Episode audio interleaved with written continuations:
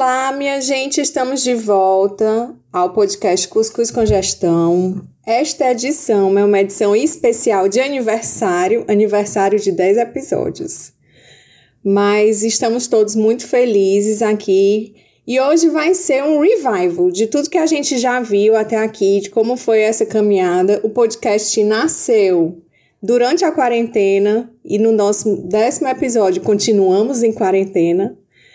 E tem sido momentos bem ricos, bem bacanas, e espero que vocês tenham gostado dessa nossa caminhada até aqui. Meninos, como vocês estão? Tudo bem, Carol. E aí, Sandro, tudo certo também? Tudo bacana, Rodolfo. Tudo bem.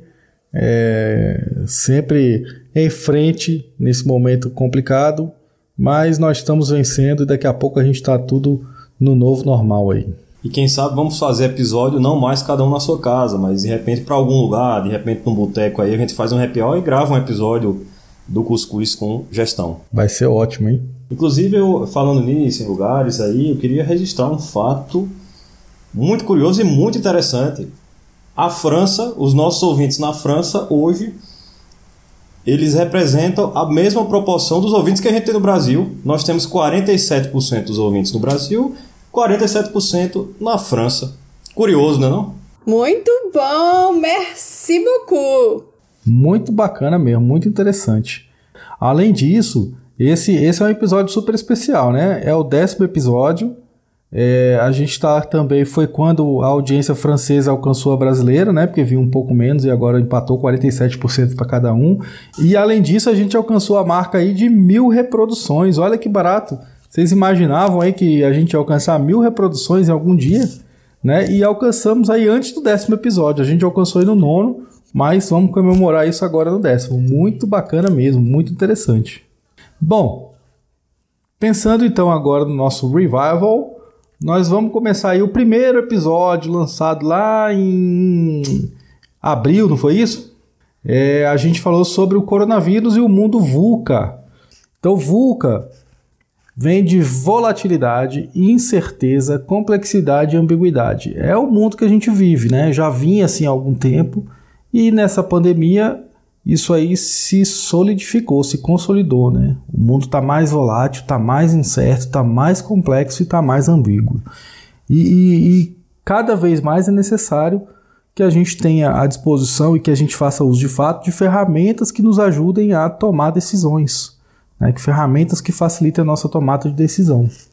É, Sandy, nesse mundo VUCA, a gente está vendo aí pessoas, empresas se reinventando, né? Então você vê, por exemplo, bares que estão fechados, trabalhando com delivery, restaurantes que não tinham delivery passando a adotar é, o delivery. Você vê, por exemplo, faculdades dando aula à distância, no ensino presencial, né, utilizando ferramentas de aula à distância, e até mesmo é, por exemplo, professor da educação física agora dando também aula à distância, manda vídeos, manda as orientações, já que não é possível ter contato. É, essas mudanças aí vão bem no ver, né, na volatilidade. As mudanças são uma constante, né? Parece uma ideia ambígua, mas não é. As mudanças são constantes e a gente tem que estar preparado para mudar. E aí mudança vem a lei com a LGPD também, né, Sandro? Então, como a gente está tendo cada vez mais serviços disponibilizados na internet, na verdade hoje você não fala de serviço sem pensar em internet, né? Praticamente todas as empresas disponibilizam algum serviço na internet, seja de é, pedido, a entrega ou um sistema de, de recursos humanos, um sistema, sei lá, de logística, tudo hoje está na web. Né? E, e mais importante do que nunca, a questão da privacidade dos dados pessoais, né? Onde andam seus dados? O que, que, são, o que, que é feito com esses dados? Eles são vendidos? Eles são comercializados? Hoje a gente não tem a noção sobre isso. E a LGPD veio para proteger esse nosso direito é, de saber o que é feito com esses dados. E até expande, ela traz mais direitos para a gente agora de forma clara, né? Eu tenho direito à portabilidade dos dados, por exemplo, a pedir a exclusão dos meus dados. Então, é, também são demandas desse mundo VUCA, né? a Lei Geral de Proteção de Dados. É, apesar do Brasil estar tá um pouco atrasado nessa questão, na Europa já se fala de, de privacidade há muito tempo. E, e, com esse recente cenário aí também de volatilidade, de complexidade, incerteza e ambiguidade curiosamente, no que diz respeito à lei, porque hoje a gente não sabe nem, não tem uma certeza nem de quando é que ela vai passar a vigorar.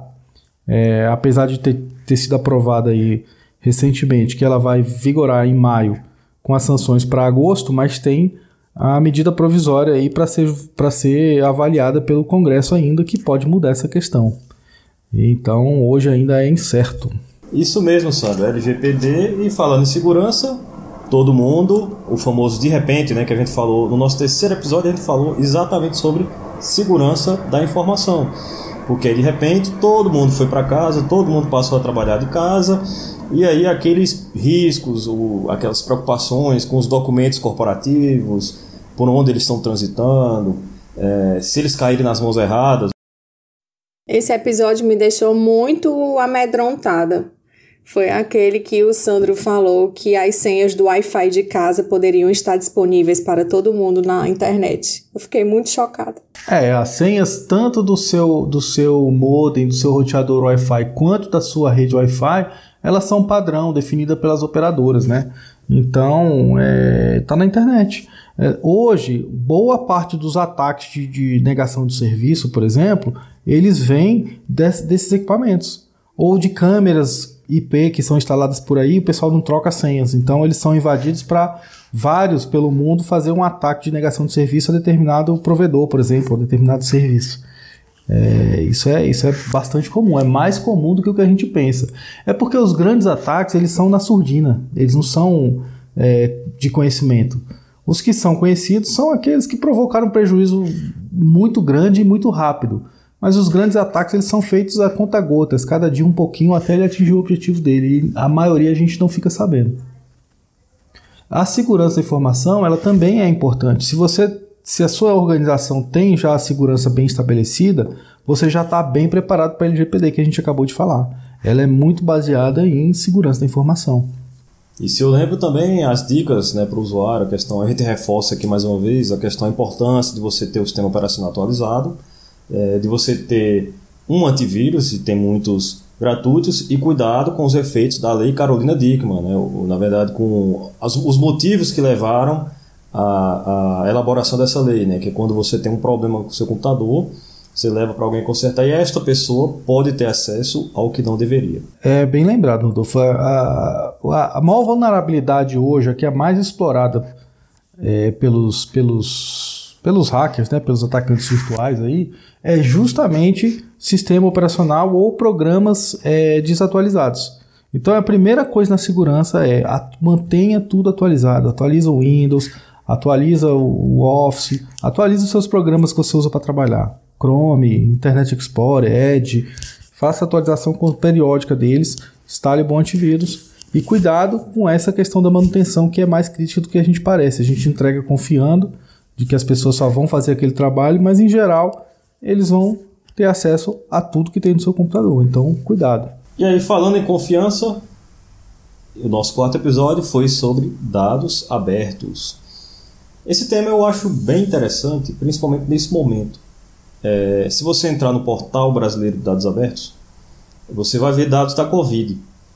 Mas aí, até que ponto os dados que o Ministério da Saúde e a Secretaria de Saúde estão divulgando em formato aberto são confiáveis. Eu acho que essa é a reflexão que fica para esse momento sobre o conceito de dados abertos, para esse momento. Seria muito bom que esses dados fossem realmente confiáveis, porque nós podemos ter várias pessoas utilizando seus conhecimentos lá de programação, ou até mesmo de Excel, é, fazendo é, projeções dos dados, cada um tentando estimar o pico, e isso geraria um debate público muito enriquecedor mas a gente viu recentemente, teve é, o próprio governo federal admitiu o problema na confiabilidade dos dados da Covid. Isso, isso me lembra, Rodolfo, aí alguns dos benefícios dos dados abertos, né? Tem lá de estimular é, as empresas a, a, gerarem negócios em cima desses dados abertos, mas tem aqueles também de resolver problemas para a sociedade diretamente. E aí eu preciso citar que você recentemente participou da mentoria é, de um hackathon, se não me engano, foi é, organizado pela ENAP, e, e, também baseado em dados abertos para melhorar as condições de emprego. Foi isso mesmo que, que, que aconteceu? Isso mesmo, Sandro. Inclusive, quero aqui externar mais uma vez o meu parabéns para a INAP e ao Cine, Sistema Nacional de Emprego. É, o Cine disponibilizou os dados no formato aberto, a INAP é, organizou esse hackathon junto com o Cine. Eles tiveram a colaboração de uma empresa chamada Think Labs, a Microsoft apoiou, é, todo o hackathon foi feito à distância pelo Teams. Eu vi equipes sendo formadas assim, ninguém se conhecia, e o cara posta uma mensagem e diz: Ó, oh, tá sem equipe, Fulano, vem cá, tal, isso aqui, e o pessoal começou a formar as equipes ali. Várias iniciativas legais surgiram, muita gente boa participou, foi muito bom mentorar esse evento e mostrando aí o potencial dos dados abertos. E se vocês dois me permitem, quero fazer até um comentário. Essa questão que o Sandro falou da a economia de dados abertos, porque eu estou cansado de ver, eu já vi é, gestores por aí falando, ah não, nós, temos que, nós não temos que disponibilizar dados públicos para os outros ganharem dinheiro. Isso é uma falta de visão tremenda, assim. É a pessoa no ano de 2020, com a tecnologia que a gente tem, tem a mentalidade que eu acho da época de Dom Pedro I ainda, ou do tempo do Brasil colônia. Mas enfim, só um comentário para as pessoas que têm essa mentalidade. Vamos falar da União Europeia. A economia movimentada por dados abertos pela União Europeia é da ordem de 70 bilhões de euros por ano. 70 bilhões não é de real não, porque o real é uma moeda fraca. Estamos falando de 70 bilhões de euros. E eu acho que nem é, é 70 é alguma coisa, eu não lembro o número agora exatamente, mas é na casa dos 70. Então multiplica isso aí por 6, você está falando de mais de 400 bilhões de reais. Olha a economia que surge com dados abertos. Ah, e aí o povo esquece duas coisas, né? Primeiro, que são dados públicos e o governo tem a obrigação, por transparência, estar tá nos princípios constitucionais né, de moralidade, publicidade, impessoalidade, legalidade, não sei se eu esqueci algum aí, eficiência, né, tá lá.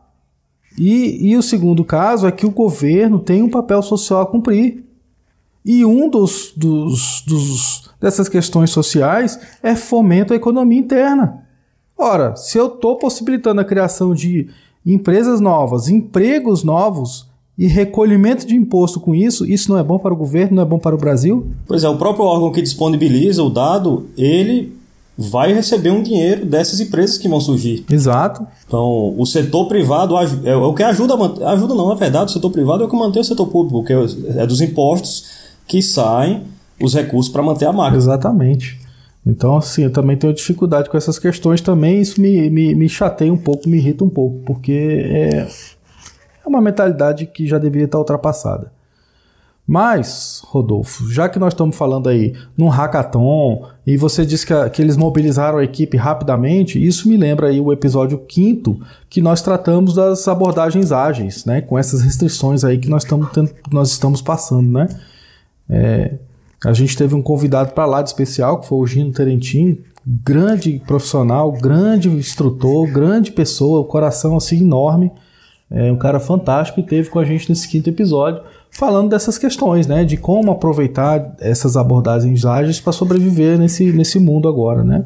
Teve uma frase muito bacana do Gino, dentre tantas coisas bacanas aí que ele falou durante o período que ele teve com a gente, mas um ponto forte ali que ele falou, ele disse, de repente todo mundo no teletrabalho, o mundo mudou e não foi só no Brasil, foi no mundo realmente inteiro.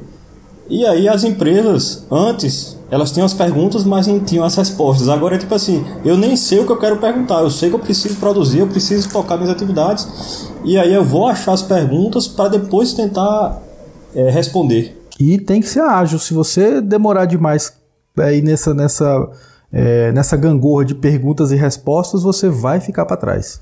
Então tem que ser ágil, tem que ser rápido. E falando nesse ponto de agir rapidamente, a gente também teve aqui a presença de convidados do TJ que falaram exatamente sobre isso, sobre como foi a revolução, o que é que eles tiveram que fazer e agir rápido e definir os protocolos, os processos, como é que agir cada um tendo que pensar no coletivo e também pensar em você mesmo. Né? Foi bem interessante a conversa que a gente teve também com eles. É, e eu lembro também que uma das dificuldades que eu ainda percebo aí foi o seguinte: a gente em casa, você tem agora que ajudar seus filhos no homeschooling, né? Você tem que dividir o computador com todo mundo que está em casa, porque é teletrabalho para lá, homeschooling para lá. Homeschooling ou homeschooling? É, em alguns casos é homeschooling.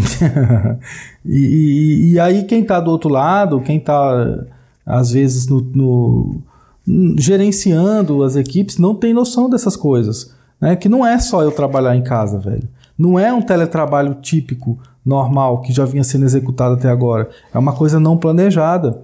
Então eu estou aqui, por exemplo, minhas filhas têm aula de manhã inteira e duas vezes na semana elas têm aula de inglês à tarde. E aí? E nesses momentos? Eu vou comprar mais computador?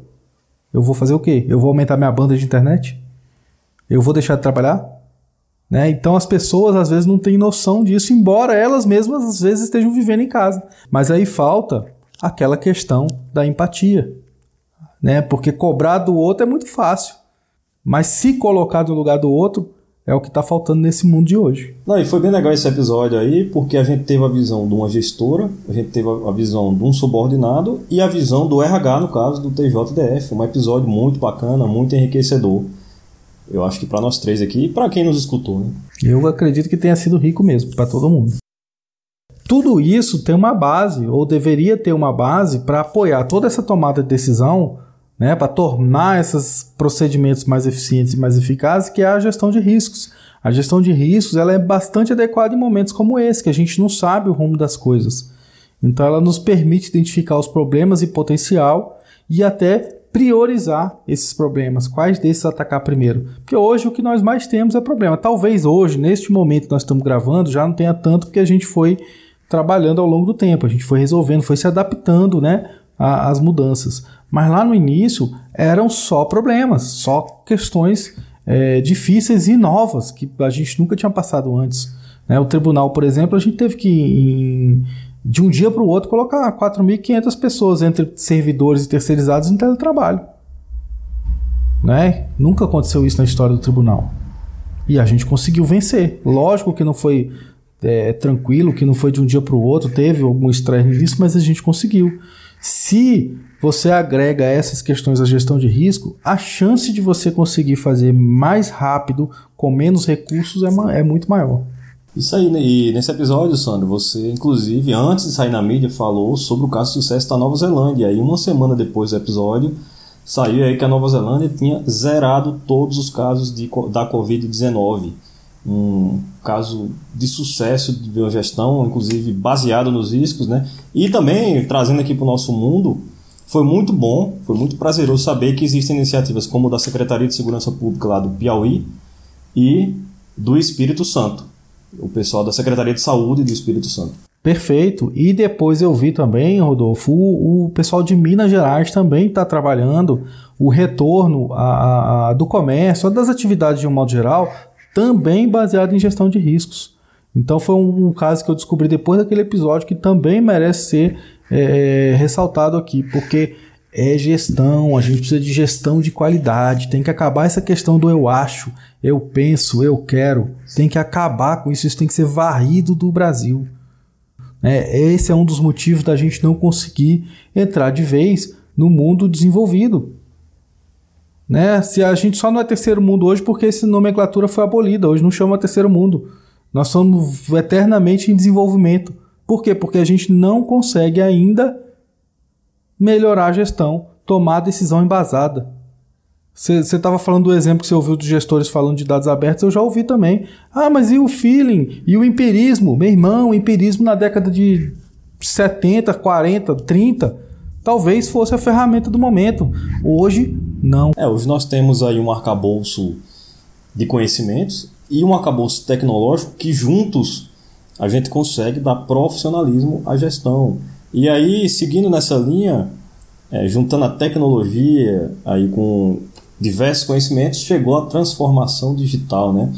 É você pensar fora da caixa, como fazer um processo diferente, como melhorar a tua experiência do usuário e uma vez que você chega numa alternativa, você dizer como que eu vou agora aplicar a tecnologia para eu fazer o que eu não conseguiria fazer sem a tecnologia. Alavancar o negócio e aumentar a satisfação do usuário.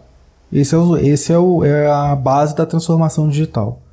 E aí outra, outra coisa que eu tenho visto aí é o cara fazer transformação digital por fazer. Às vezes nem precisa. Mas o cara, ah, eu quero, porque é a moda? Não, amigo. Tomada de decisão de novo, gestão de riscos de novo, boas práticas de novo. Transformação digital é para alavancar o negócio com tecnologia para atender melhor o seu usuário. Tô errado, Rodolfo? Está muito certo. Não é errado não. Mas lembrando que o maior cuidado que a gente tem que ter é com a banalização do termo transformação digital. Tem gente que está achando que digitalizar um serviço é fazer transformação digital. Não é. Pode ser o primeiro passo, mas não pode morrer só nesse passo. Se, se você tem um potencial de utilizar a tecnologia, no caso do setor público, né, para prover um serviço melhor para o cidadão, um serviço é, baratear um, um, a forma como o serviço é prestado, princípio da eficiência, então tem que buscar. Agora, a maior armadilha que eu acho que você quer dizer, Sandro, é porque às vezes eu faço transformação digital com um banco de dados MySQL e PHP ou Java. E aí, soluções que podem ser resolvidas assim, o cara quer porque quer, porque achou bonito o termo blockchain. Não, vamos usar blockchain, vamos comprar uma solução blockchain. Qual o seu problema? Não, eu não sei, vamos comprar a solução primeiro, depois vamos fabricar um problema e vamos dizer que fazemos transformação digital. Novamente, Brasil colônia. É, isso mesmo. A gente não sabe nem qual é o problema, mas quer resolver algum problema. Né? A gente acha a solução primeiro para depois correr atrás do problema. É complicado. E eu nem sei se a solução é o que eu preciso. Esse é, essa é a questão. Não. Não, não sabe. Você não sabe qual é o problema. Bom, todas essas questões, Rodolfo, se a gente falar aqui, ó, vou, vou enumerar de novo aqui, hein? É, mudanças lá do mundo VUCA, LGPD, segurança da informação, dados abertos, abordagens ágeis, teletrabalho, é, gestão de riscos, tomada de decisão, transformação digital, todas elas têm alguma coisa em comum aí por trás. Todas elas são baseadas em processo. E aí é onde a gente defende que deveria haver aí também nas, nas instituições uma mentalidade de gestão baseada em processos. Mas não é o que a gente vê por aí. Mas aí, Rodolfo, a gente tem aqui entre nós a rainha dos processos e eu vou deixar a palavra para ela. Bom, vocês estavam falando de transformação digital, que tinha que focar no cliente, isso tudo tem a ver com processos. Né? Se você não sabe nem qual é o problema que você tem, provavelmente você não sabe os processos que você usa. Então, eu acho ótimo terminar toda essa conversa mostrando na, a importância de processos. Obrigada, de nada. E aí a gente, naquele episódio, a gente falou dos ganhos do processo, falou de indicadores, falou de perceber onde é que estão os gargalos, falou em otimizar esses processos também para atender as necessidades da, do negócio, mas para melhorar a satisfação do usuário. Veja que hoje o mundo é para isso. Né? É usar essas ferramentas para melhorar o negócio e para melhorar a satisfação do usuário. Agregar valor para o negócio, vou falar com a palavra dos, dos, das metodologias, dos frameworks. Agregar valor ao negócio e satisfação, garantir a satisfação do usuário. É para isso que a gente trabalha. Quem é do governo, o usuário é o cidadão. Quem é de iniciativa privada são os clientes deles. Então é para isso que a gente tem que olhar. Mas, gente, eu acho que é isso. Estamos finalizando o nosso décimo episódio do Cuscuz com Gestão. Gostaríamos de receber de vocês um feedback. Por favor, ouvintes, mandem um feedback pra gente. O que vocês acharam dessa nossa primeira temporada? A gente tá igual uma série do Netflix. Estamos encerrando a nossa primeira temporada e precisamos do feedback de vocês. O que vocês acharam? O que foi bom? O que foi ruim? Vocês gostaram da minha cantoria de São João no último episódio? Estamos aqui entrando na Semana do São João, apesar de não ter aqui em Campina. Mas é dia de São João, dia 24. Então, encerramos em grande estilo. Merecia até uma fotinha de nós três, viu, de caipiras para este momento áureo. Então é isso, pessoal. Chegamos aqui comemorando o nosso décimo episódio, com mil reproduções aí ao redor do mundo, com metade da nossa audiência praticamente da França. É, muita felicidade em estar aqui é, trabalhando nesses episódios com vocês. Nem posso chamar de trabalho porque a gente está aprendendo e até se divertindo mesmo. A gente tem uma pegada bem é, gostosa aqui de levar. E tem uma alteração aí no formato do nosso programa que agora ele vai passar a ser mensal. Vinha sendo semanal, mas aí começou a consumir demais, aí fazendo pesquisas e fazendo a curadoria do blog.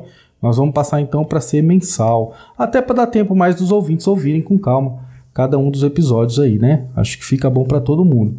Mas pessoal, vou me despedindo por aqui. Vou passar a palavra para o Rodolfo, mas antes vou lembrar você de acessar lá o nosso blog.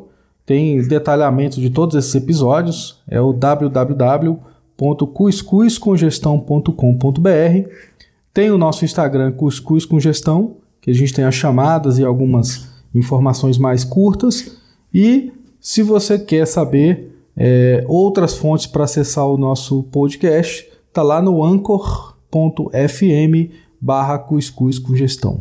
Isso aí, pessoal. Um abraço, obrigado pela audiência e a gente se vê no próximo episódio.